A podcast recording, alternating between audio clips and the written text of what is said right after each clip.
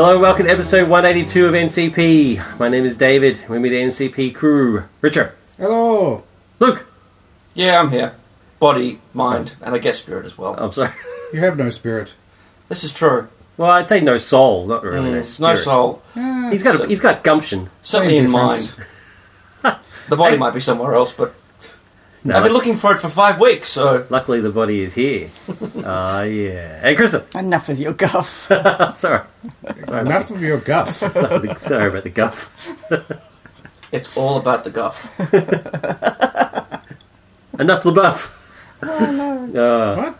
It was a slogan got around right when he did the Indiana Jones film. People were sick of seeing him. I actually quite like. I actually quite like Shia LaBeouf. Anyway, moving on. Uh, not in that way. and suddenly we've lost a thousand listeners. I think he comes with a lot of flack, justifiably, but I also think he's very talented. The talented. rest of the, the, the rest of the listeners out there wonder if this entire episode has in fact been plagiarized from Alec Baldwin. Alec Baldwin. Yeah, that's who he plagiarized. He did. Uh, you know, he plagiarized some comic writer guy. And he also plagi- plagiarized Alec Baldwin. Oh, yeah. With He what? plagiarised all kinds of people. An- Um, an apology. Yeah, an apology and some comments to uh, Rich Johnston on Bleeding Cool, I think. Rich Johnston just went, "Oh yeah, so that you're telling me that? Cool." So I wonder where that's come from, and he's revealed. Rich Johnston never a, a, needs an apology. He's, he's No, he was- all he he- deserves is he was engaged- he was I wouldn't care if he went up and slapped him in he the was face. I engaged still in wouldn't an, apologize. in an email like exchange or a phone call. Ah, right. So yeah, they were actually ta- they were actually in contact with one another. Right. Okay. Cool. Okay. Cool. Anyway, moving on. I don't know how this suddenly devolved into a Shia LaBeouf Because I hate conversation. Shia LaBeouf, that's why. Oh, do you? Oh, okay. Right. Okay. Ooh. Uh, I know for an awful lot about him for someone that you hate. That's the thing. Always know your enemy. that's it. No, I'm totally with you there. Uh, I mean, I, I, like as you know, I was during that sad puppies, rabid puppy stuff. I was following all those bastards because you need to know what they're talking about. That's right. Uh, so I need to know firsthand what was going on, and you know, so now I have the proof that they're all scum. This first episode, we've got two dust jackets. Yay! Yay! I second that. Yay! As is customary, you know. As is our want. Uh, for our first dust jacket, it will of course be uh, Richo and uh, one of the sci-fi lists books, uh, and for this one, it'll be combined with me for the Time Machine. Yay! The brilliance that is the Time Machine by H.G. Wells, one of the greatest sci-fi writers ever. For the second dust jacket, we have Luke and Crystal doing Revelation Space by Alastair Reynolds, as uh, as that particular author was suggested to us by uh, one of our listeners. So uh, Luke has kindly agreed to uh, to do one of them. You're not going to trash it really horribly, you? Ah, you can wait for my review. Oh, well, wait for your review. Oh, well, all right, that's fine. I've, I've, I've, spoiler alert, but I've got a fair idea of what Luke might think about it. that's not really a I spoiler. I think you and I might agree on a, on a few things. I think We disagree anybody- on some, but Anybody who's listened to multiple episodes will know what I his think we'll opinion's agree on be. the, at least the last 200 pages. Okay, let's move on quick. Uh, we also have a top five, and for this episode, we're doing our top five alternates. Now, to, to clarify that, it's alternate versions of characters. Doesn't necessarily have to be evil ones, just alternate versions of them. However, if they do sport a goatee, That's it. we know they're evil. So, uh, top five of those ones, um, and I'm going to allow uh, runners up on this one as well because I had some, so that's what I'm going to allow. And uh, come in finish up with coming soon. So let's get started with uh, Dust Jacket number one, the Time Machine.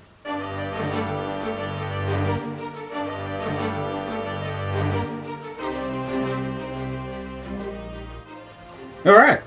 Suppose you want me to start then? Well, it would probably be good to start, yes. All right. At Let's least want to go. go back to the Shia LaBeouf conversation. No, no, no. We'll go back in time and correct that. He's quite error. good in that in that Sia video. Shia LaBeouf first wrote the Time Machine back. And even if he didn't, he'll claim that he did. The Time Machine is one of H.G. Wells' classic science fiction novels written in 1895. Um, often ranked up there with equal best of his works along with uh, War of the Worlds. Um, and sometimes The Shape of Things to Come, but that's not really weird. Invisible Man. Yeah, Invisible Man's good, but I don't think it's as good as uh, War of the Worlds or Time Machine. Oh, we did there. Yeah, right. Um, just to let everybody know, it uh, actually ranks at number 18 Is that all? on Sci Fi List's top 100 books. Yep. Shame on you, sci-fi Yeah. lists. Shame on you. You'll be disappointed to know, too, that the list has actually changed slightly, and uh, Stranger in a Strange Land has now moved up to number 5. It's moved up. yeah, it's moved to number five. Wait, has it got a movie deal? Is there a movie in the offset- works? Is well, that why? no, but it's offset 1984 and Fahrenheit 451, so that'll make you feel good. But let's not a debate. disgrace. Let's not debate the relative merits of that list just yet. Okay, cool. So, first of all, something we should say about the time machine is that it was actually the term time machine was coined by Wells for this book, and has now, of course, come to be referred to basically any machine used to travel through time. So, H.G. Wells, you rock. Which kind of makes sense. The time machine, it works. Yeah, yeah, yeah. He, he did try to keep uh, things fairly simple Yeah. in his titles. You know, Yeah. the Invisible Man is about an Invisible Man, and Yeah. War of the Worlds is about a war between two worlds. So, It's pretty self-explanatory. yeah. Um, so, for anybody that doesn't actually know the story to this, then what are you doing? Because it's one of the most famous science fiction stories ever. But um, Even if they haven't read the book, they know they'll know the story just from osmosis of every other time machine, uh, every other time travel story yeah, ever written. yeah, and of course, it's been adapted into two movies, one of which is awesome, one not so good. Not so good. There's a lot of running in that movie. Although both both starring Australians, yeah, that is true. that's pretty cool. It's just one of them is good and stars in Australia, and one isn't good. Well, listen, but it's not Guy Pearce's fault that the movie's crap. no, that is true. But the movie is awful. Yes. Not so good is is is being too generous. So the novel tells the story of an unnamed uh, inventor in Victorian England who is identified purely as the time traveller uh, by the narrator of the story. Uh, the narrator being a man that has been invited uh, to have dinner uh, at the time traveller's house uh, with a group of other men, um, so that the time traveller can, well, initially espouse his. Uh, Does one of these people turn out to be Jack the Ripper? No, No, but that is unfortunately awesome. unfortunately, not. But we'll get to that later on. One of them is a doctor. One of them is a doctor. That's true. It's never Um, mentioned his name though. Yeah. Initially, he's invited there so that the time traveler can espouse his theories about time travel.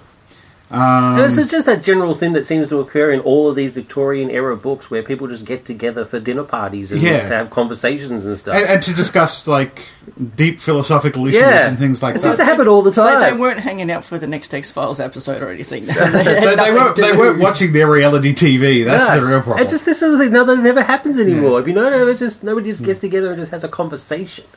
Um, Thank you for picking that uh, that up. Uh, That- that that's link. exactly what we're those, doing, right? for, those of, for those of you who don't can't actually see, you know, with the benefit of radio, can't see my finger. I'm just pointing a circle at the group. I'm glad someone picked up on it. Where's my dinner though? There's no dinner. Yeah, that's a good point. Anyway, back to the time machine. um, so yes, in the in the initial visit to the time traveler's house, he actually discusses his theory that um, that there are actually four dimensions rather than three, and that the fourth dimension is time travel, um, and that he's invented a teeny tiny little time machine that he zaps off into the future. Um, naturally, the people there don't necessarily believe him, but he invites them to come back a week later uh, in which our, our narrator does. And the time traveler shows up again, but this time he's a quite quite worse for wear. Um, he's clearly been through some kind of uh, harrowing experience, and um, in this second meeting, he's gathered um, a news reporter and a and a publisher, an editor, together because he wants to tell the story of what he tells them is his journey uh, through time the journey that he that he imparts to them actually takes him to the year eight hundred and two thousand seven hundred and one. Yep. So he travels quite quite a distance into the future, where uh, he discovers um, that humanity has basically split up into two strands, I suppose. The first is the Eloi, who are described as small, elegant, and childlike. Um, they live in these small communal uh, environments in a world that is, you know, buildings that are large and futuristic, and but also fallen into decay. And what he discovers is that the Eloi really they do no work. They do nothing except run around and play all day and swim and bathe and and so on. Um, and his initial theory is that basically they've they've created a perfect society where there is no want or need or where you know diseases have been cured and there's no social problems or anything like that.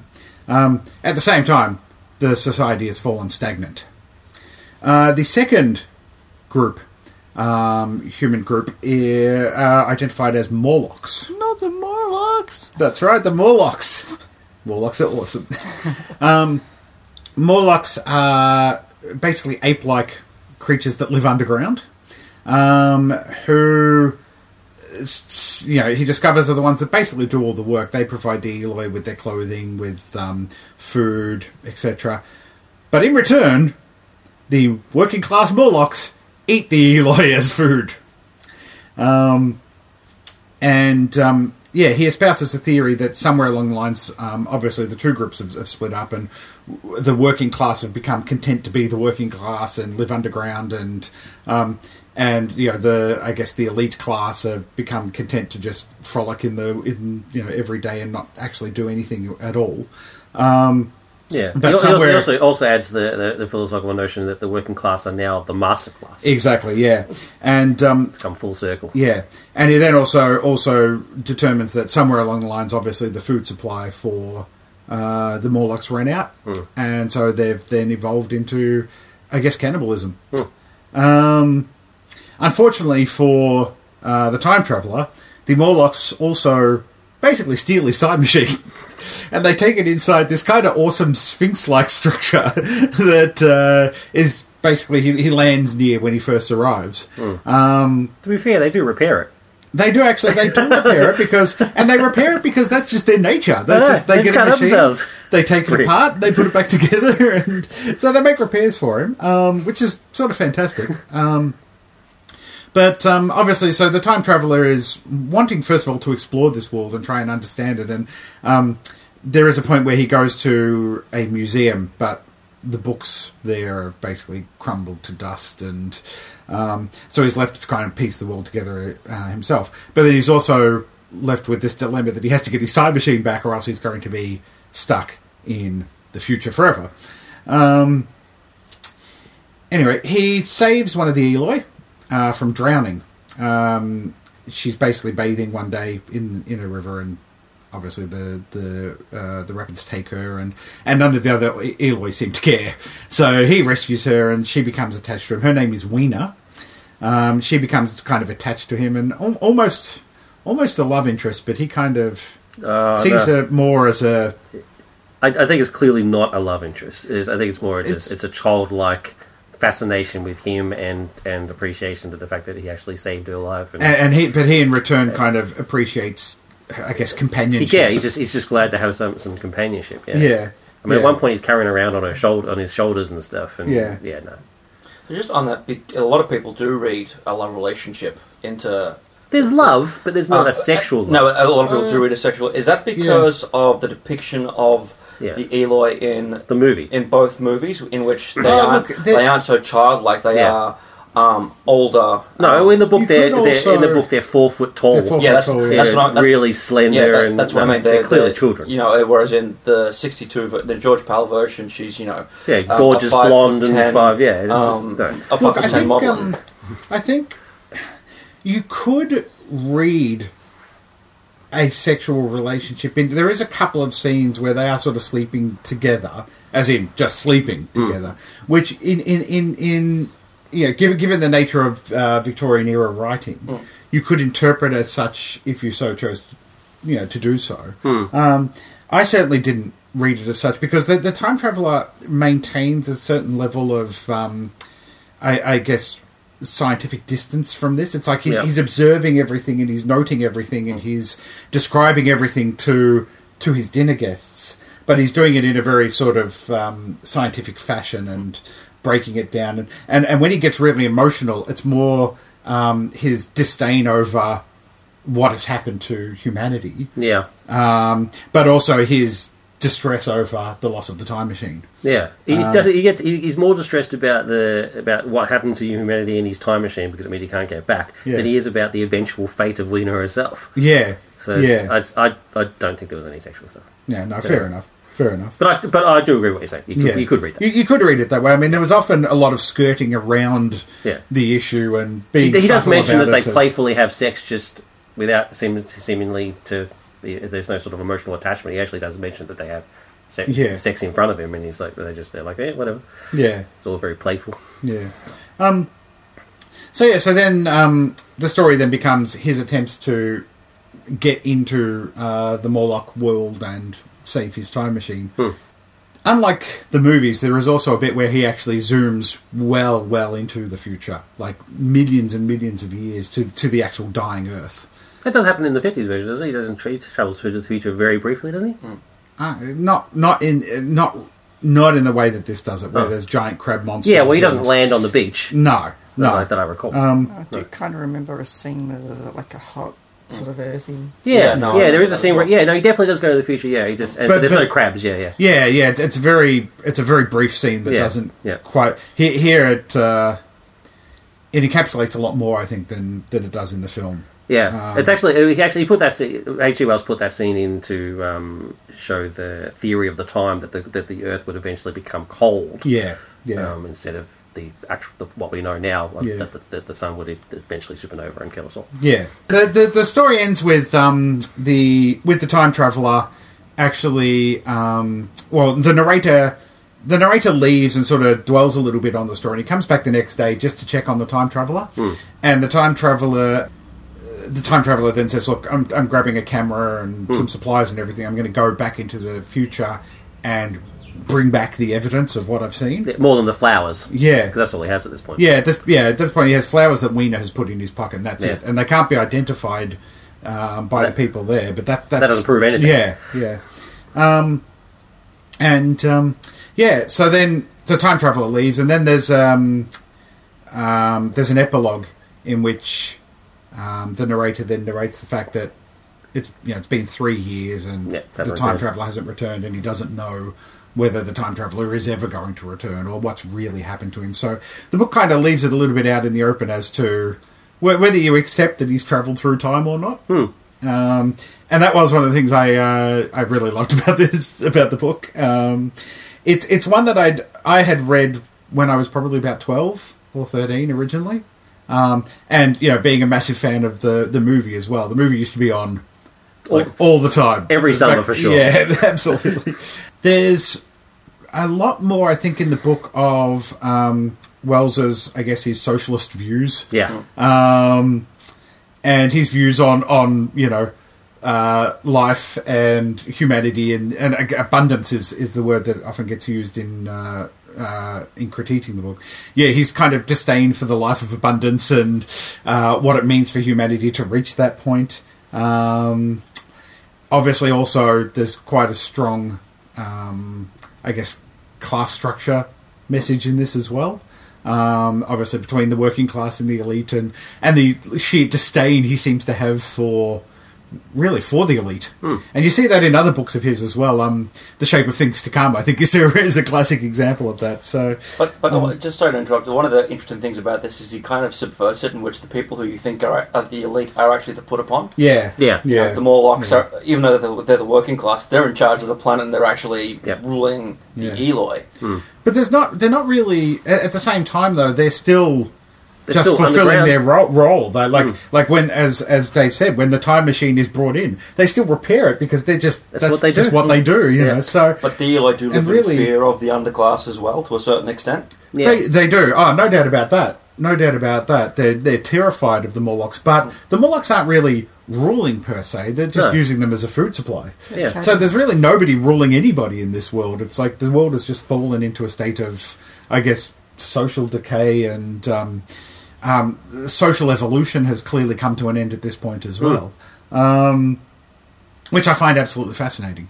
No, I, I agree. I agree with everything you said. Um, I'm glad that uh, when you discussed the plot, that's all you did. You- So we, do, we didn't. I mean, you didn't mention um, the the the adventures that he has while he's there, other than the the finding of the uh, museum, which I found Yeah. fascinating because um, is H.G. Wells gets around a, a quite obvious problem of. Well, if he's found a museum that exists in this time, then it surely should have stuff that exists between his time and the time that he's in Yeah. now. But he doesn't mention any of that. Yeah, That's the, good. the, There's eight, no mention of ray- 800,000 years in between. There's no mention of ray guns and you know fantastical machines and stuff. He, go, he does go into a certain section where he's has a whole bunch of uh, small machinery that he doesn't quite understand what it is. But doesn't go into too much detail because let's face it, it would be a trap. Um, he just he basically deals with what he what he has. Yeah. Well, the great the great thing with the with. museum is is that there's really nothing there of value to him other than some weapons and things that he Yeah, can use. well, he does find the camphor, um, which yeah. then eventually leads to the disaster that happens later yeah, on.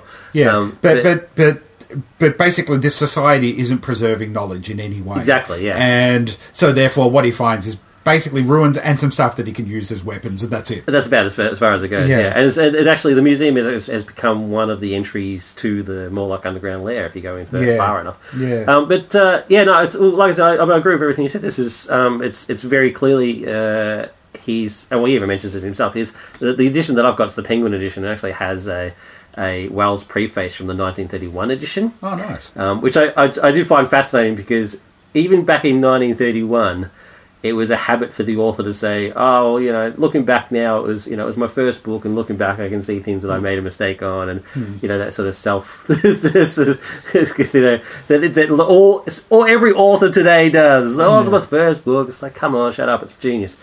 Um, so it's, it's, it's I, do, I do actually think this book is genius, and uh, I, I I love the fact that even though it's it's clearly talking about the the social structure of the day, so the working class versus the elite, it is still highly relevant today. Yeah. Um, and uh, it's got so many messages in it that uh, are so relevant that I and and in my mind a far more enjoyable way than say 1984, which we've mentioned before is, is still highly relevant now.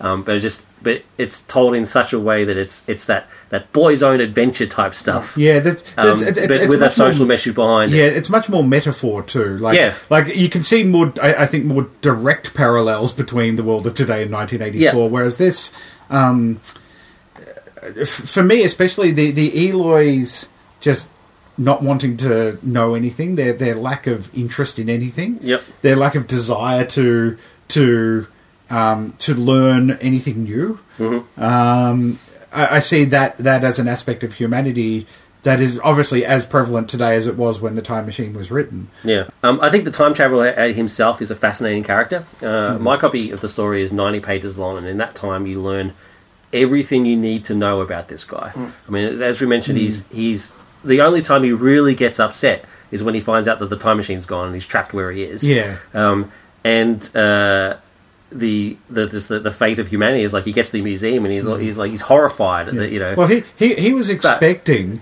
he was expecting to arrive in the future and find this incredibly utopia. advanced society that had Yeah. just had progressed, you know, with science and technology and everything and medicine just advancing. yeah. And But instead, he finds yeah, so so, so that, they're the only real times that he gets really uh, really upset. I mean, and like I said, I mean, it's uh, the eventual. Uh, well, no, it's not spoilers. The eventual fate of Weena. I mean, obviously she doesn't go back with him. Hmm. Um, he, he's kind. Of, he's kind of.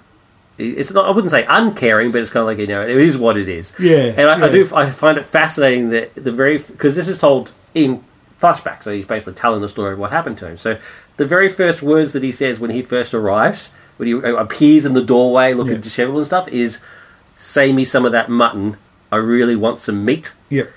And then, of course, you get the story. It's the, the Morlocks, the cannibals, Yeah. yeah. and stuff like that. I just and I find it. I just, Yeah. I just found it a really sort of fascinating just juxtaposition of. of of uh, I mean, yes, you could ter- you could interpret it as in well, he's had to eat fruit the entire time he's there, um, but, which you know, it, it's tasty as it is, it's still just fruit. But also the the that man's man's need to eat not only includes food, but also means uh, Killing. killing, and Yeah. but also sort of needs to eat the souls of others. Yeah. As I don't know, sort of, sort of expand that a little bit. All those nourishing souls. Yeah, man, man's you know, except for Luke who has no soul, but uh, but it's just there's man's need man's need to kill and subjugate and control. Yeah. and not even the time traveler is, is immune to that because he's not the nicest guy in the world. No, no. Um, but yeah, so yeah, but I mean, I guess I, I summed it up uh, much earlier when I just said I just think this book is genius. There's um, there's actually um, a deleted scene Hmm. as well. Well, there's multiple deleted scenes actually. Yeah, but the, the the main one that I know about is um, where, when he actually makes the trip into the future. So he's he, he gets to his time machine. The Morlocks are, are all around him, and I love that scene. It's it's actually his encounters in the darkness. Where all he's got is matches, Yeah. uh, like it's, it's it's like horror writing one hundred and one. Um, but those scenes are, are awesome. Like they're so creepy. um, but when he actually he escapes into the future, um, there was a scene originally where he arrives in the distant Ear- Earth, but not as distant as he eventually goes, and he encounters like these like kangaroos, effectively Yeah. kangaroo like things, and he kills one. Yeah. And then he, then he kind of um, after killing it, he realizes, oh, hang on, this is actually probably a human. This is probably a descendant of of the the Eloi and the Morlocks, and um, yeah, and look, it's it's it's kind of interesting, but not. Yeah, I'm glad they deleted it. Yeah, yeah, not really necessary to the story. It, do, it doesn't really add anything that isn't already there, and um, and I, I guess the the futility of it of of the plight of humanity is still realized when he goes into the far far future, and Yeah. you know, and and we see basically the dying Earth, um, where there's really nothing left but crab monsters and this giant butterfly creature thing. Yeah. Um, He goes even further, and even there they're not there. well, I always wondered. I always wondered about that though, was whether there was some sort of statement there that the butterfly creature is a descendant of, say, the Eloi strand of humanity, Yeah. and the crab creatures are the descendants of the Morlock strand. It's never really sort of stated or not possible. either way. But I sort of thought, you know, one one's just flying free, and the other one is trying to kill him. so, so I was wondering whether that there was there was some sort of hint that that might Yeah, be the I case. didn't think there's, that, there's but probably nothing necessarily there. But um, um, yeah, look. First of all, for a first novel, Yeah. it needs to be said this is pretty damn impressive. Um, I, I wouldn't rank it as highly as say War of the Worlds. I mean, clearly he's developing as a writer, and when you get to War of the Worlds, I think the writing has become um, clear, and certainly his sense of um, uh, of tension and despair, and, and the emotional side of the writing, I think is has developed by Agree that point. Um, but yeah, for for a first novel, this is pretty pretty impressive. It Yeah. needs to be said. Well, Uh, H.G. Wells is one of my favourite sci-fi authors of all time, Yeah. and uh, Time Machine is is one of his best. So I, I do. I And- actually prefer War of the Worlds, but Yeah, but, but still, it's it, it, it's amazing how much of this novel has now become part of you know popular culture. Yeah. lex- lexicon and um, and how often this has been referenced. I mean, we've seen, like we said, two movies plus things like Time After Time, where H.G. Wells actually is the time traveler and It goes after Jack the Ripper. and goes after Jack the Ripper, and Awesome. um, like th- this really sets this really set the model for time travel stories. Um, and yeah, and in, in that regard, it has few equals. I think I agree. I give it five out of five. you give it five out of 5 Mhm. Look, I'll give it four and a half out of five. Um, because I, I, I gave War of the Worlds five out of five. And, I give, uh, I a War of the Worlds five out of five as well. Yeah, but look, this is brilliant, and I'd strongly recommend to anybody, uh, you know, that wants to see, you know, that loves time travel stories, and more importantly, wants to see the quintessential This is how it's time done. travel. Th- th- This is where it began. This is how it's done. Check it out. Cool. That was Dust Jacket number one. Uh, and yes, in the immortal words of uh, Molly Meldrum, check it out. Do yourself a favour. Do yourself a Uh, favour. let's, let's move on to Dust Jacket 2. It's Luke and Crystal for Revelation Space. Um, so I'm going to put up a disclaimer and say that this one I didn't. I like with let the right one in. Um, I didn't finish the book, and I will explain why. Okay. As in, it's not just a oh my goodness, ran out of time. It's a no. There is a reason for it. Um, and Have you, read, have you read any other Alastair Reynolds? Yeah, I have. Okay, cool. sweet. Um, I read one of his later ones, Terminal World, which is one of his standalone novels. Um, and I did look at uh, the our wiki entry um, to get uh, to see what the end was, and I read the wiki entry well before I stopped reading. I just want to point that out now. It wasn't oh, I'm going to cover my ba- my backside here and you know read the wiki entry just to sort of cheat this. I read the wiki entry before I decided to stop reading the book. Okay. Well, it's, it's good. about 100, 200 pages before because I wanted to see where it was going. Oh, that's that's interesting. About 200 pages It's before. Okay, 200 alright. That's pages, interesting. yes. Um, Because I've already heard uh, Crystal's things. Uh, no, sorry, 200 pages before I stopped reading. Okay, Uh, not not before the end of the book. Right. Um, so a lot of what Crystal said earlier about you know the last 200, agreeing the last 200 pages, I won't be able to. Right. And I have a feeling I know what she's going to say, given some of the reviews that I have actually read about the end of the book. Right. Um, but I wanted to clarify that right off the bat now. And I also wanted to pick up on one of the earlier points that you made in the time machine, in which you know, this is um, a, for a ninety-page um, story. You learn everything you need to know about the characters in that ninety pages, and I wanted to carry that and say, well, this is the opposite in Revelation space, at Right. least from my perspective. Um, it's Alastair Reynolds' debut novel. Is it? Um, yes, it's Oh, his first novel, and it's um, you know the first part of his you know space opera. He does a lot of standalone novels, but he uh, also occasionally returns to the universe, I believe, if not the characters. Yeah. Um, and this tells the story of Dan Sylvester, um, uh, a space archaeologist, I guess, for lack of a better term, um, trying to. Um, it's set in the in the very distant future. We're set two, two three hundred years from where we are now. Um, no, 400 years, I'm sorry, I should say. Um, and he is trying to um, learn the untold story of a, of a race of beings called the Amarantines, Mhm. Um, who he believes were um, actually cap- who are you know sort of winged, sort of angelic type creatures who are actually capable of space flight. Um, however, um, an event um, wiped them out well before they could achieve, uh, they, well before they could actually make their first forays into space because he believes that a similar fate is waiting the rest of a similar fate is waiting the rest of the galaxy, and if he doesn't learn what their story is, um, he is, you know, the the world will, uh, the sorry, the galaxy will um, will crumble. Um, however, before he can make strong headway into the Amarantines, he is in fact arrested um, for political reasons. Um, to do with the planet that he's on, to do with the planet and the section of the galaxy that he is in, um, who don't want this story um, to be told. Think, almo I, I read that more as you know almost a uh, a cultural revolution in China in the '60s. Gotcha. Um, Yeah, it was basically a coup. Yeah, a coup. But I instead of it being say a South American um, style militia overthrow, I read that more as a, a political, cultural. Uh, our our guys are the guys now in charge. Um, but that, like I said, that's a reading on my part. You know, others will have, might have a different reading. Um, through that, he makes, even though he's imprisoned, he makes various deals to keep his research going in sporadic, um, in sporadic ways. This is, of course, offset by um, the story of Khouri, who is effectively um, assigned by um, a secret uh, person called the Mademoiselle to find Sylvester by any means necessary and kill him before he can reveal, find out and reveal the story of the Amarantines. There is a third character called Vol- Volyova who's also attempting to find Sylvester um, to deal with some of the issues that she's got going. Volyova's first name is Ilia. Mm. So I keep I- picturing her as Ilia in, in Star Trek. That's pretty much the plot in terms the plot as far as I was able to read. Yeah, that that's pretty much the plot in a nutshell. But it, it sort of starts off. Um, like it'll jump from Sylvester's story to Volyova, back to Khouri. Um, there's an interesting part where Sylvester's story jumps forward about ten, 10 years. years, where the others sort of stay the same. But it Mm. makes sense because of the relativistic terms of Terms of- space travel. Um, Ooh, and, and they're That's in interesting. reefer space. Mm. There's lots of interesting concepts in in the book. Mm, there are a lot. There are a lot of interesting concepts, um, and yeah, the, it, it took a while to get head around the um, around the, the time jumping for the for the reason that you stated because it.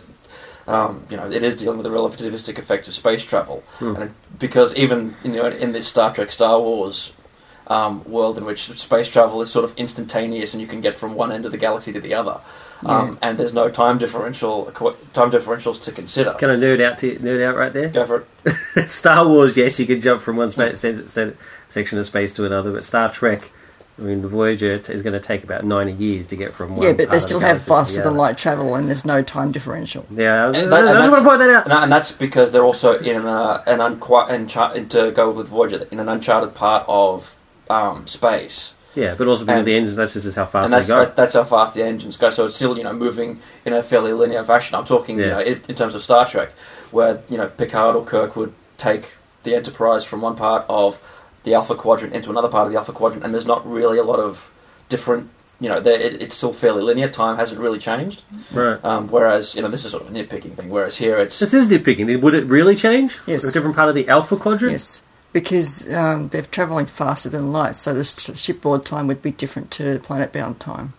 Oh yeah, Yeah. Fore- Forever War style. Yeah, that's and that's That's what that that was the thing that I went okay. This is so we're in you know proper forever war territory here in terms of that. cool. Um, and I, ca- I the character who I was interested in was actually Khouri, because I felt that there was something intrinsic going on. There was there's an inner conflict. The the need to obey the Mademoiselle versus what she actually kind of, what the slow realization that what the Mademoiselle might want might actually not be what's So the Mademoiselle's holding her husband hostage too at Mm. this point. and like I said, if it, if it was told from Khouri's perspective, um, I probably would have stuck with the novel the for um, for Out the Majority because I did kind of I was kind of interested in her. Um, my problem with Sylvester is that he kind of he gets involved. Things happen to him, but he doesn't really do anything to push his own side of the narrative forward. And there's a lot of times where he's sitting there going, "Okay, we're just sort of waiting here." And as an author, Alastair Reynolds, in an attempt to sort of build his world, I feel over describes a lot of the con- a lot of his concepts, so that you feel that you're not just getting uh, an organic sense of wonder, but getting a complete history lesson that is sort of detracting. For instance, he talks at he, Khouri at one point finds out about um, an event in galactic history called the Dawn War, and it's kind of it's kind of interesting intellectually, but it goes for about two pages. Um, certainly in the edition that I had, and I kind of felt that this is a story in and of itself, and all you're doing is that you just get you instead of trying to communicate the broad sweeps to get us through to the next point of the narrative, you're actually communicating the entire history of that war, and the entire plot is stopping dead so that you can give us this explanation. Literally stopped dead. Yeah, and that's this is why I stopped reading at page 340 because every, I, I was I made this I tried to make this commitment where I try and get to 100 50 to 100 pages a day in order to be able to talk about the book for the podcast. But every time I picked it up, I'd try to read it and I'd get frustrated that instead of being involved and immersed in this narrative, I was being drawn out by detail that I didn't need. Um, and o- and an over description of detail, an over description of the world, and instead of go- instead of being entranced by the wonders that he was that he's trying to communicate. I'm not saying that he's not trying to do that, um, but being drawn out because there's too much of it, and it, the story doesn't really start until about page 300 when Volyova and Khouri, who are by this have by that point actually joined forces. Khouri has infiltrated the crew that Volyova um, is working for, and they attempted to go and get Sylvester, who's imprisoned on the planet Resurgam, by force. And you said they're going, oh great, you know, 300 pages in the story has finally picked up. Um, and then it kind of then then there's about another 40 pages of stopping and talking about how they're going to try and get Sylvester off the planet, how Sylvester's trying to going to get contact with them. And sat there going, what is it? What is this really about? Um, is this really a search for the Amarantines? Is this really a search? Is this is this about people trying to get Sylvester off planet so they can help them? What is this really meant to be? Um, and that was my chief frustration. That's why I stopped at page 340. How many pages is it? There's about 600. yeah. 600, My edition had uh, my edition had 585. uh, 585. Yeah. Um, I think I'm more than halfway at least. I got more than halfway, which is what I try to do. Um, and I read the wiki. I read the wiki page, the wiki, the wiki entry at about page 100 Right. because I was frustrated and I wanted to see whether this was worth sticking with. Um, and I kind of, when I read the wiki entry, I went without without the context of his writing the story. I went, wow. I wonder if you know there was a slight shift in uh, seismic ac- activities in Douglas Adams' grave um, when I read the because the the act of the story sounds like the end of the third Hitchhiker's book.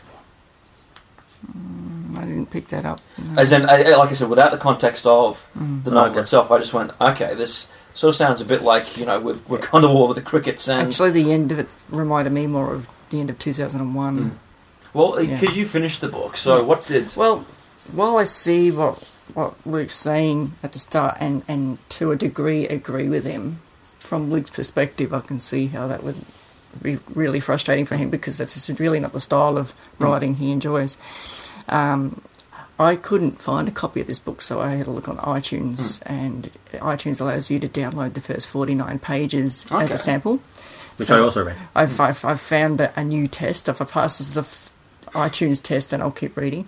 So actually, I quite enjoyed the first 49 pages. I like it. The iTunes test. Yeah. So, you- so from now on, you're going to download the, the, the first 49 pages, and if it's good, you're going to download the full book. Yeah, or I should say iBooks, I guess. iBooks, But yeah, anyway, I, I, I quite enjoyed the first 49 pages, and I, because it's, it's a long book, so I sort of settled in for the long haul. And I quite enjoyed how it sort of jumped between the characters at the same time. Um, you're gradually learning about the universe that they're in. But I think once it gets to the point where you've um, learnt as much as you can about the universe, and for me, that was about 200, 300 pages before the end. Maybe starts about about halfway through. I don't know, um, but definitely about two, 200, 150 pages before the end. He really kind of loses the plot. I, I did read some reviews online, and a lot of people complain that the characters they're all have the same voice, and uh, there's not really a lot of character building. I disagree with that. I didn't actually think that Khouri sounded like Volyova, and Volyova didn't sound like Sylvester. I No, I they had distinctive Yeah, voices. that's what I was going to say as well. I don't think they all had the same voice, but I can I can kind of see what they mean because, I mean, you could the characters were interchangeable with what they were doing. Hmm. Uh, like the like Luke said about the the war that was um, explained about. There's a lot of sort of information dumps in weird places, and suddenly the characters will know a whole. Like they'll suddenly figure out a whole important piece, and then impart that to another character that they probably shouldn't have known, or they've discovered it from some. Like there's a, a part where Volyova discovers uh, a fragment in Khouri, Mm. And it's a, sort of an unexplainable fragment, a bit like Scully's nose implant thing, hmm. and she gets the the spaceship to analyze it, and you do, and then it comes back with some readings, and from this she um, determines the identity of the Mademoiselle, hmm. and I'm thinking that it really doesn't actually point to that, and why would the Mademoiselle implant that particular thing in her? Hmm. It doesn't. It doesn't really make sense. So I kept expecting that to fall, that that to come back on her, but it doesn't. Doesn't. Um, and thank you. You've just rem- sorry, Crystal. You've just reminded me of another point, and I'm going to call spoiler on this one, but I kind of feel it must be said. Um, is that um, Khouri and I think Volyova they actually discover that Sylvester is a clone, Yes. and I kind of thought, well, okay, that's an interesting point part of Sylvester's character. But I went, why is it? And Sylvester doesn't know this. Um, why aren't we seeing Sylvester discover this? Why am I having to learn this from third parties when it's something in, in I've got nothing wrong with the third party learning it, as long as he No, no. then finds out. But that's that's the I thought. What? No, as in, let me rephrase it. Why? Why am I learning this from third part of third parties when it, it sort of feels like I should actually be discovering that when Sylvester discovers it Yeah. No, If I that- didn't. I didn't mind Why? that. Um, because. It doesn't, why does it matter where the discovery is from, as long as, as long as it's relevant to the character? But it wasn't at that point. I was sitting there going, okay, so you're telling me this. Um, why are you telling me that? Does the clone thing come up again? Does does Sylvester? You learn that Luke's, Luke has a sister from two completely separate characters. Luke doesn't know, but it's still, No, it's still no, no, relevant. as in he, he then knows. Okay, to go with that argument, um, all you learn in Empire, there's no mention of a sister in in. There Hope. another. There is another, Yeah, um, which i- which is a, a vague, mysterious thing, right. and then Obi Wan tells Luke he has a twin sister. That's right. So, So does he- someone no. then later? So if you find out that Sylvester's a clone from someone else, and then someone else that's- then later tells him, But that's but that's that's what I'm saying. Right. Someone actually learned something very specific right? and imp- about Sylvester, and we as an audience learn it when they learn it. yes. But I think I think the problem is it's not so much that we learn it from those two characters, is where it's revealed as kind of an odd spot in the story. Like Okay. A lot of the information dumps are in kind of odd All right. spots in the story. yeah, Um, um, and to answer your question, yes, he does find out He does. later on, but it doesn't really have a big payoff. okay. Sorry, I didn't. I just because that That's, was that's what I'm finding. A lot of it seems to be a lot of cool information, but then there's no Yeah. real Yeah, payoff. and, that, and that, that's like I said. You know, I, I would prefer to, to have learned that as a reader from Yeah. Sylvester's. Is, it, see, see, is there a massive jump? As a person who hasn't read, I'm actually I read the first, I read the fir- the free 49 page, 48 pages because this is only 90 pages long. So I was Yeah. like, I've got time. Um, but uh, is there a massive jump in tone? Because I quite enjoyed the Well, first well- 48 pages. I I was like, this is actually to- quite to interesting. con- what I was going to say next Yeah. is um, this last 150, 200 odd pages I was talking about. As I was getting towards the end, it sort of felt to me like someone else had taken over the writing. Right. Hmm. It, it really Gotcha. it, it's- it was kind of disjointed. The characters, even though they they they weren't usually built up to hmm. start with, their characters completely changed. Hmm. Um, Khouri and Olea become best buds, and and for some reason. The, the loyalty thing starts going both ways without any real reason for it. Um, And I actually wonder if you know the, the, if it's his first because it's his first novel, whether he had people reading it and they were commenting on it as it happened, or as he he made changes to that initial draft without really going back. I, I, I, I wonder if that might have been going on. I don't know. I, I'm not sure. Maybe it feel kind of feels like he kind of lost his way a bit. Mm. I don't. I don't know. If it continued in the same vein as the first part of the Mm. book, it would have been a much better book. But um, the story just kind of. It's like he had points he had to get to, Mm. and he wasn't quite sure how to Get get there, there, yeah. and and sort of filled in the blanks. Gotcha. Um, it kind of ended in a satisfactory manner for me, but for the, the last hundred odd pages, um, you kind of knew where it was going. Not exactly knowing exactly where it was going to end up, but had a fair idea. But there was the last hundred pages was, if you thought the first part of the book was drawn out, the last hundred pages very, very drawn out. There's lots of scenes where it's um everything is very over described and in great detail. And, and it just seemed to take a long time for any one particular thing to happen. Like, um, there's a pla part, without giving it away, there's a part where they've made a, a weapon out of a ship, and this ship has to crash into a planetoid thing. Mm. And this takes hours. What It's almost- hours to read it or hours? No, no, to- it takes hours for this to happen. Like the, hmm. it, it's it's it's it's it, the, its orbit is decaying and it's going into the planetoid and it's going to hmm. turn into a weapon and Okay.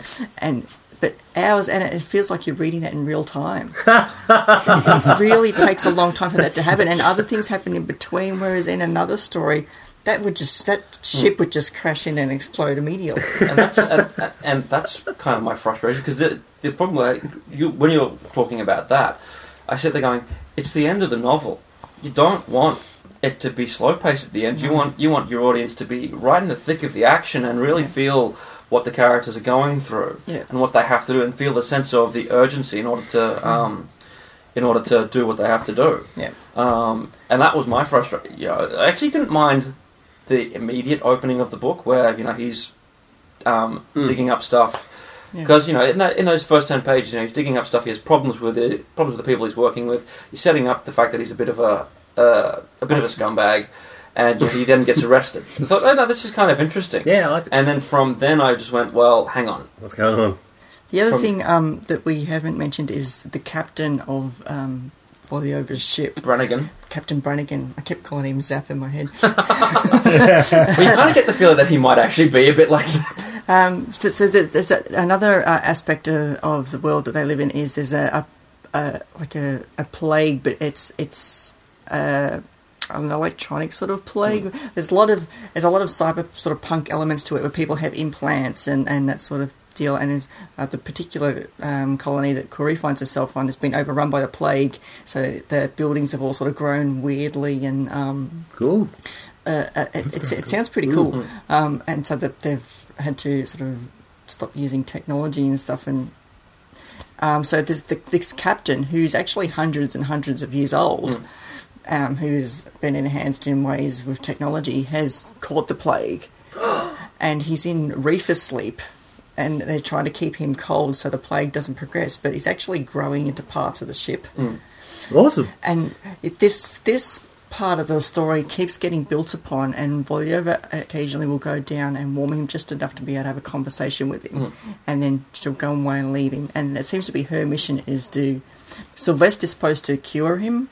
This goes on right throughout the book, and kind of expect you know what the payoff with the captain's going to be, and it kind of doesn't work the way you think, mm. but there is a bit of a payoff, and but it's not as huge as what you'd expect, and it sort of gets- left hanging. And I expect that there's more about the captain in the next books, but because it that, that travelled right throughout the book, and it was their main drive for actually getting Sylvester.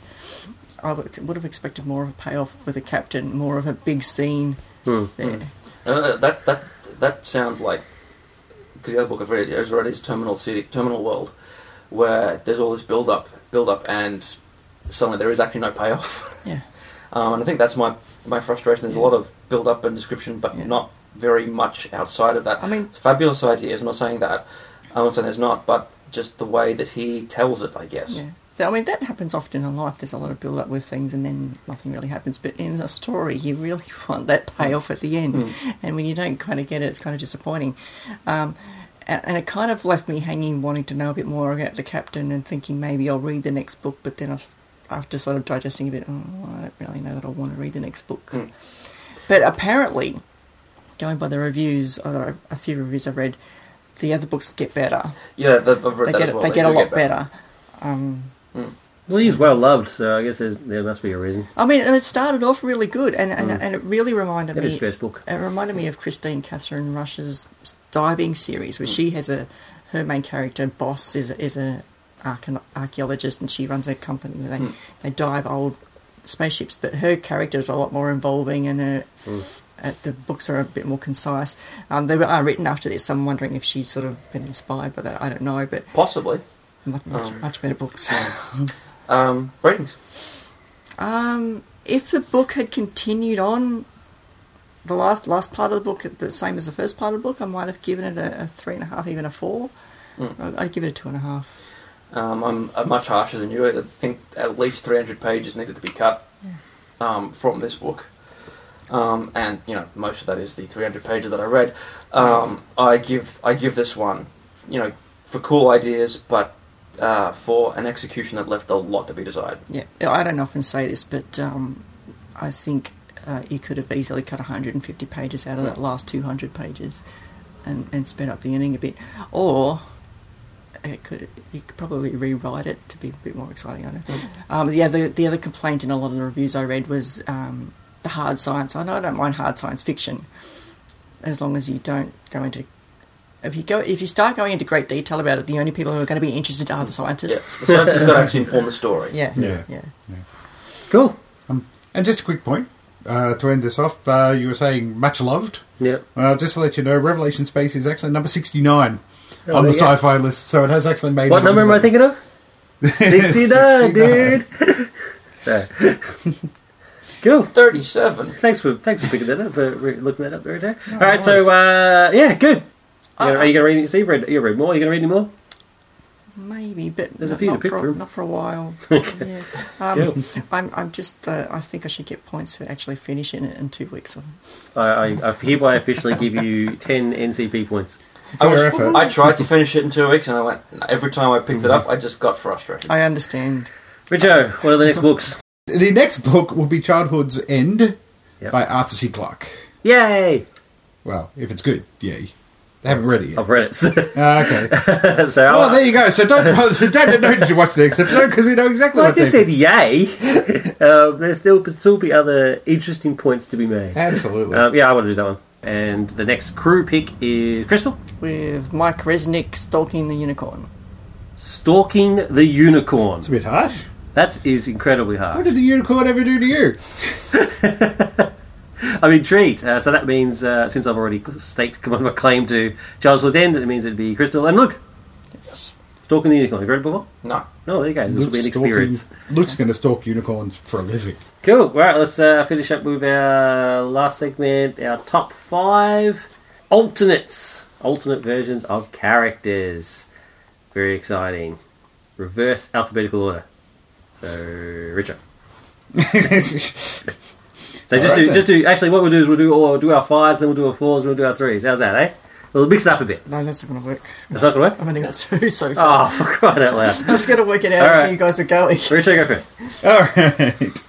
Okay. Uh, yep, my top five. At number five, um, I'm a big fan of um, DC's Elseworlds books that they used to do. God, they were awesome. They, most of them were. Yeah, yeah. I mean, some some of them were ludicrous, but um, uh, but I mean, most of them were uh, a large chunk of them were Batman books, and I've always had a soft spot for the Batman from uh, Gotham by Gaslight Yeah, by Brian Augustyn and Mike Mignola. good choice. Because, you know, Batman versus uh, Jack the Ripper. Just awesome. Much like H.G. Wells versus Jack the Ripper that we were talking about earlier. Batman versus Jack the Ripper, fantastic. Um, there was a sequel to Gotham by Gaslight, which was also very good, but it's that first book especially that uh, Yeah. always sticks out for me. Didn't know. Cool. Yeah, Um, Master of the World. Master of the World, yep. Awesome. Is, Uh, it, is it Batman versus Moriarty? No, it's Batman versus Rover from the Jules Verne books. Yeah. Oh, that's even better. It is pretty cool. um, uh, my number four. I wasn't quite sure whether this would count or not, but my number four goes to Marvel Squadron Supreme, Oh, who are basically the Justice League. But um, the great thing about the Squadron Supreme is because they're the Justice League on an alternate reality Earth in the Marvel universe, you can get away with doing a lot more with them. Yeah. And the stuff, the things that the Squadron have been through, it's just absolutely harrowing. Cool. Um, so Squadron Supreme, love them. Always been a big fan of Hyperion, um, especially. Um, yeah, just just cool characters. Sometimes actually better than the Justice League. It needs to be said too. And uh, true. and uh, Mark Gruenwald's miniseries, uh, in which the Squadron basically take over their version of America. Brilliant. yeah. Absolutely brilliant. My number three pick goes to I'm going to call I'm going to call her Evil Millicent Barnes. Right. Right. To explain, there is an episode of The Twilight Zone from the first season called Mirror Image, starring Vera Miles. Yeah. And um, it's set at a bus depot, Right. and uh, she becomes convinced that she's being like stalked or you know that somebody is there following her and everything and as, as the story progresses and the tension builds she basically comes to realize that it's an evil alternate reality version of herself that is trying to take over her life in this reality wow. um, and there's a guy there, Paul Paul Paul Grinstead is the uh, is the character's name. Paul's there, and she's trying to convince Paul that, that, that this is what's going on, that she's being replaced, and, and in that great way that Twilight Zone just builds tension. Like it starts off with little things. You know, her bag's not necessarily her bag, and it seems weird that it's, it's moved and things like that, and it just builds up, and eventually Paul um, basically is convinced that she's nuts. and So um, basically, the Twilight Zone version of the double. yeah, yeah, basically this Cool. yeah, this evil version trying to replace her and um anyway, so she tries to explain this all to him. He's like, "Nah, it's a bit it's a bit too meta- metaphysical for me." And he thinks, "Yeah, she's nuts." Yeah. And he goes off and he's like, "Oh no, I've, I've called a friend to come and to come and get us rather than us catching the bus because clearly the bus is freaking you out." But in fact, he's called the police to take her away. Good. Right? Crazy and then people. in in true Twilight Zone style, once she's taken away and everything, and uh, he sees somebody running away with a bag that he thinks is his bag, he goes after it. It's his evil doppelganger, Yeah. and it's just. Cool. It is an awesome, awesome episode, and always loved it. And you know, in awesome Twilight Zone style, just like I said, that brilliant build up and that questioning whether what's going on is real or not, and then the big twist revelation at the end that yep, Vera Miles uh, Millicent was actually right all along. awesome stuff. So that was my number three. Uh, my number two, just because it's comedy gold, one of the funniest things I've ever seen on a on a television show is Duane Dibbley. Duane Dibbley. My name's Duane Dibbley. The teeth that George could use as a place of worship? and you know the plastic sandals. Yeah. I just I love Duane Dibbley.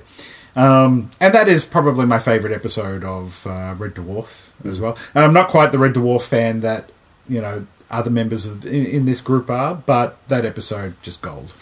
um, my In New York, the con- convenience store is uh, Duane Reade. David and I kept saying we're going to go to Duane Dibbley. awesome. Um, now, my number one alternate, also from comics, isn't actually a character; it's an entire world, and that is Earth Two. Uh, as in, Nice. as in, not Earth Two as it is now. I'm not talking Yeah, yeah. about the post New Fifty Two Earth Two. I'm talking The about rubbish original. Yeah, I'm talking about original Golden Age, awesome characters. Yeah. Um, Earth Two, All Star Squadron, Justice Society. That that Earth Two. Um, I've loved the Earth Two characters ever since I read a black and white reprint as a kid of um, Justice League 100, where the Justice League and the Justice Society travel through time to uh, find the missing members of the Seven Soldiers of Victory.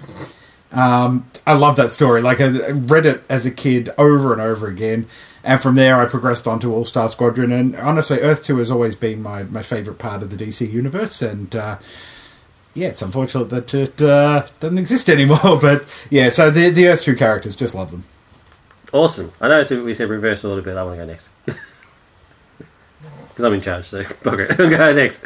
Um, my uh, number five is uh, following on from Richo is actually Squadron Sinister. Ah, awesome. So, because I, I covered all the bases, they're alternate versions of the Justice League, but they're evil versions of the alternate versions of the Justice League. yep. I went full meta on that one. Yeah, okay, that's fair enough. Yeah. And they're that. awesome. So They are awesome. Uh, for number four, I said Evil Mary Marvel because I, just- I love the uh, the the wholesome, super nice Mary Marvel who then suddenly starts just wearing black, and so therefore she's evil, and, and she's so horrified at her actions at what she does uh, when she's being evil and stuff, but strangely enjoys it. Uh, actually, I actually quite like it as a character move. Uh, for number three, I've got Vampire Willow. Yeah. So uh, Buffy the Vampire Slayer alternate universe version where the Master beat Buffy um, and then turns everybody else into vampires. And uh, Vampire Willow is awesome, and uh, orig- her appearance, she actually then shows up again later uh, in a later episode, which causes um, Willow to exclaim, "And I think I'm kind of gay." Which is uh, magnificent. Bree's character, awesome.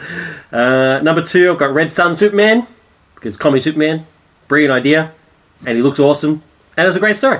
So that's cool.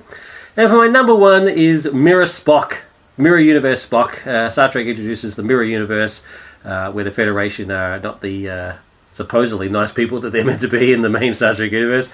Uh, they are actually uh, some horrible, horrible people. And Mirror Spock, I, I just it's just the first time ever we saw Mirror Spock is it was just a bit of a shock because uh, Spock, Mister Spock, is you know is the epitome of, of the awesome character, and then you got Mirror Spock, who's it just it just shows that even the mirror versions of Spock with the goatee and the originator of the evil goatee, Yep. even aren't totally evil either. So it's there. He's he's still a he's still a bastard, but he's a bastard with more noble goals.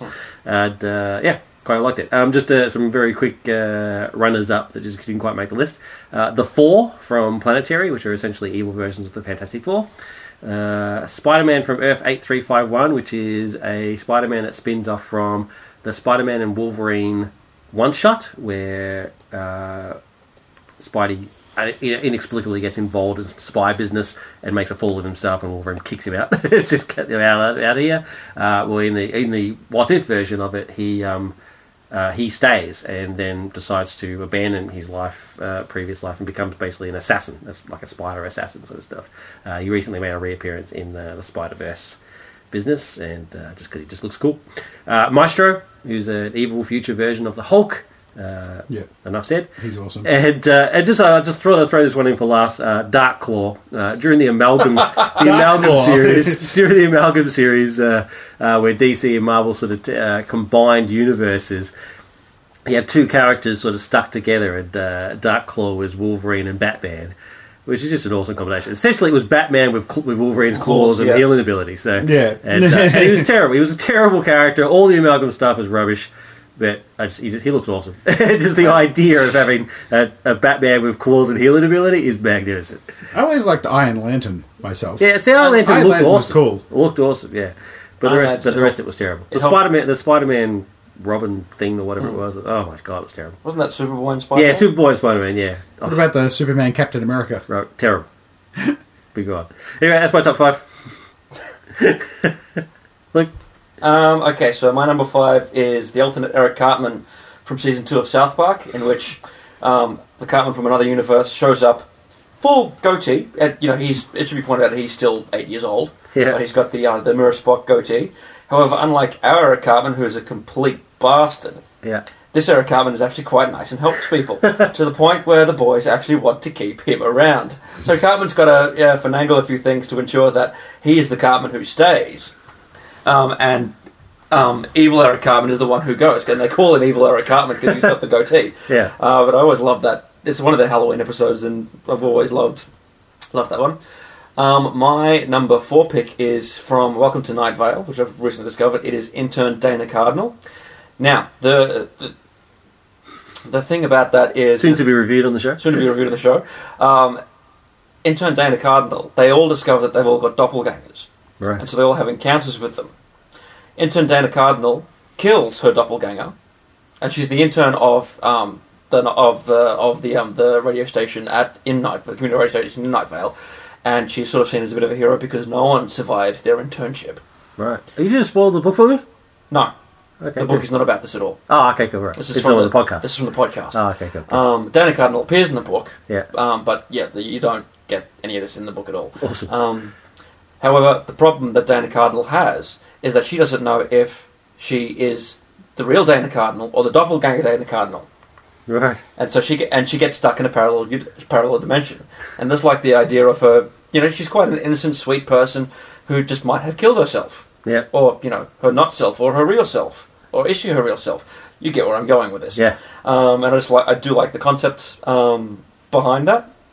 Um, and yeah, that, so Dana Cardinal is my number four pick. My number three pick is the Red Rain Batman um, from yep uh, done as depicted by Doug Moench and Kelly Jones. You know, Batman fa- fa- Batman fighting Dracula and then becoming a vampire in his own right. You know, kind of makes sense to me. Hmm. Um, my number four pick is like um, Richo. It is the Earth Two and the original Earth Two, the All Star Squadron um, depiction of the characters. Um, just you know the nice sort of brightly coloured uh, sense of hope and optimism Yeah. that the Earth Two books have always um, espoused has always been Did quite it- nice, and the sense of imagination as well. Yeah. That has Um, now been shit upon. Well, I'm not going to use that language, but yes. Um, Okay. And He won't one, lower himself. He won't lower us out to that, that disgusting. and I'm not going to mention just one character in my number one. I'm going to mention basic. Basically, it's the Red Dwarf section yeah. because the sheer number of times that the boy, that the boys and the dwarf have encountered parallel dimensions versions of themselves, where they're all female, Yeah. have thought that they were playing computer, thought, thought that they were all players in a giant computer game. Yeah. Fought against, met and fought against both the evil versions and the good versions of themselves. also encountering potential future versions of themselves that they utter- utterly despise and get into a shooting war with Yeah. eventually causing all sorts of causality problems. Um, you know, it, it- Duane Dibbley is just the epitome of that. But the number of times that they've actually encountered different versions of themselves Mm. and made choices based on that, um, uh, and Ace Rimmer being the other one. And Yeah. Holly, and like Holly, then you get Hilly, but then Holly becomes, Becomes a Hilly. girl without no one even commenting on it. Yep, it's just Oh, well, it's mentioned in the opening credits. That. um, yeah, but you've got to pause that to go. Well, that's what Yeah, she's because it doing. goes past so fast. You know, like yeah, like so, and, you know, Ace Rimmer being uh, another Yeah. one along with Duane Dibbley, just Yeah. a fantastic character. Um, So yeah, my number one is Red Dwarf. Cool. Cool. Let's finish up with uh, crystals. Number five on my list is uh, the Ultimate Superman, but the Christopher Reeve version of Evil Superman. The Christopher Reeve version of Evil Superman. I like Yeah, it. that is That's a- awesome. That's a cool choice. I was I, I actually had that as going. Oh, do I put that down because that's actually the best bit in that film. Yeah. I only choice. I only um put it in like at the last second because I thought someone else would pick it. So, so, so Christopher Reeve's uh, Evil Superman because well, 'Cause he's it's a bastard. Christopher Reeve. Oh, he knocks over the ta- leaning tower of Pisa. He straightens the leaning tower of Pisa. That's, That's pretty good. That's harsh. Um, That's number, evil. Number four, uh, I've kind of cheated. I've got two for number four, but they're kind of for the same reason. Um, I love that back in the '60s, that the um, it shows like Bewitched and and Jeannie, the um, evil version of themselves was like a cousin or a sister with just Mm. with darker hair. Yeah. so true. So um, you've got uh, Samantha's cousin Sabrina with darker hair, and, and I think Jeannie's is her sister. Yeah. Yeah. She's got dark hair. Yeah. Yeah. and and they play tricks on the husbands, or in Jeannie's case, um, Major Nelson, Yeah. pretending that they're actually the other person. Yeah. Number three on my list was because Richard reminded me of his awesomeness was Duane Dibbley, but um, I'd have to go along with Luke and say all the rest of the Red, Red Dwarf. Yep. Absolutely. Uh, number two on my list is the uh, alternate version of Captain Kirk, but not the um, Mirror Universe Captain Kirk. Okay.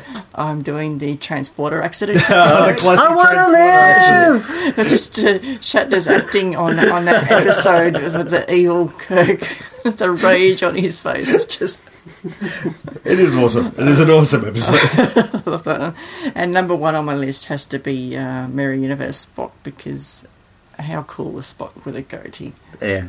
The ultimate. I do, I do like the point that Dave made earlier, though, that he's he's he's evil Spock, but he's not really evil per se. Yeah. He's different He's different. and not not as nice, but He's still Spock. He's Yeah. still there. We, did, we He's didn't say mirror, still- mirror Spock. Yeah, there's still there's Spock. still that Spockness about him. That's just one of the awesome things about Star Trek. I just is I that they just do love that. in the mirror universe though. I mean, in the in the normal universe, Uhura's skirt is so short you can see her pants. But in the mirror universe, she loses even more clothes. Well, so to be fair, so does Kirk. Yes, Yeah, that's the, mirror, the mirror Kirk Yeah, is but- essentially a sex slave. But yeah, but I Let's mean, be honest. like, yeah, but, but Kirk's one for taking the shirt off whenever he can. Anyway, you know, like Any chance? Of, oh, what did my shirt rip? yeah, ser- ser- seriously, James T. Kirk was Matthew McConaughey years before Matthew McConaughey did it. Well, that's it for episode. Oh no, sorry. Let's uh, fin- quickly finish off with coming soon. Uh, in cinemas, February eighteenth, we get Forty Five Years. Uh, it's just a romance, romance drama movie. Yeah. Uh, Concussion, which uh, the movie that uh, Will Smith's cracking a sook about. Um, Really? Yeah, he plays a doctor who, who figures out that you know NRL players are getting uh, you know get concussion and Yeah. it- concussion causes lung damage and stuff. And Yeah, yeah. because he didn't get nominated for a best acting award, he's now boycotting the Oscars. You know, Oscars all too white and stuff. Oh right. He's okay. boycotting, Jada's boycotting, Spike Lee. It's But all- have they stated they're boycotting because he wasn't nominated specifically? no, that's or- that's me. That's my comment. Right, He's- okay, he's- They're cool, boycotting cool. because Yeah. because there's no black nominations. But Right. when your performance is as bad as it is in this movie, I love Will Smith. I love him to death. But his performance in this is not good enough for an Oscar, and that's why he wasn't nominated. Not because he's black, okay. because he's just a bad performance. Anyway, moving on. Uh, How to Be Single. It is a comedy uh, with uh, Alison Brie and uh, Australia's own Rebel Wilson. There you go. Oh yeah, I know. I know. what you're Yep, you know what I'm talking about now? Yep. I quite like Rebel Wilson. Ride Along 2, the sequel to Ride Along that had to happen. Had to This place is that it's a comedy about two guys riding. right, Oh, in, Ride in a, in a cop? cop car. Yeah, it's yeah, one guy, yeah, he goes, goes for a ride along. I don't know. Who cares? Uh, Risen. Uh, Never heard of it? Someone's risen. Yeah, someone's risen. Should have Uh, stayed down. And uh, Trumbo, which I'm actually interested in seeing. yeah, Bryan Cranston playing Dalton Trumbo sounds. Yeah. Yeah. Sounds alright. Oh, anyway, Bo, Bo yeah. will be seeing that. Yeah, that's right. Bo will see it because Bryan Cranston's in it. That's so true. Anyway, cool. Uh, so that's it for episode uh, 182. Thank you very much for joining us. I You're am, welcome. I am in fact uh, Mirror David. Where's your goatee? I don't have a goatee. He's got a full beard. But you always have a full beard. That's just because you didn't that's shave. true. Too lazy. Mirror David's just a lazy version of, of real David. My God, but real David's the laziest man in Los Angeles County. Which makes him an Olympic level laziness. a contender for the laziest man in the world. Uh, this guy. Anyway, uh, thank you for me and the crew. Richard. Well, I've got stubble, so I'm saying that makes me the alternate reality cool version of myself. There's no such thing as a cool version of you, Dave. You, you know there is. No. Yeah, definitely. Look, And you know, and I've got a couple of things to say. It, you know, a parallel universe somewhere. If we look down the right rabbit hole, we will find a cool version of Richo. Um, and you know, I'm clearly the alternate version because you know the real version had long hair several months ago. That's true. uh, Crystal. Oh, I've changed my mind. You can have your guff back. Oh, All thank right. you. A man without his guff is no man at all. Well, you can't be a mirror version of yourself without guff. That's right. That's exactly right. Bye. Bye. You've been listening to NCP. Thank you for being a part of our crew. If you would like to support the show, you can use the Amazon widget on our website to do your Amazon shopping.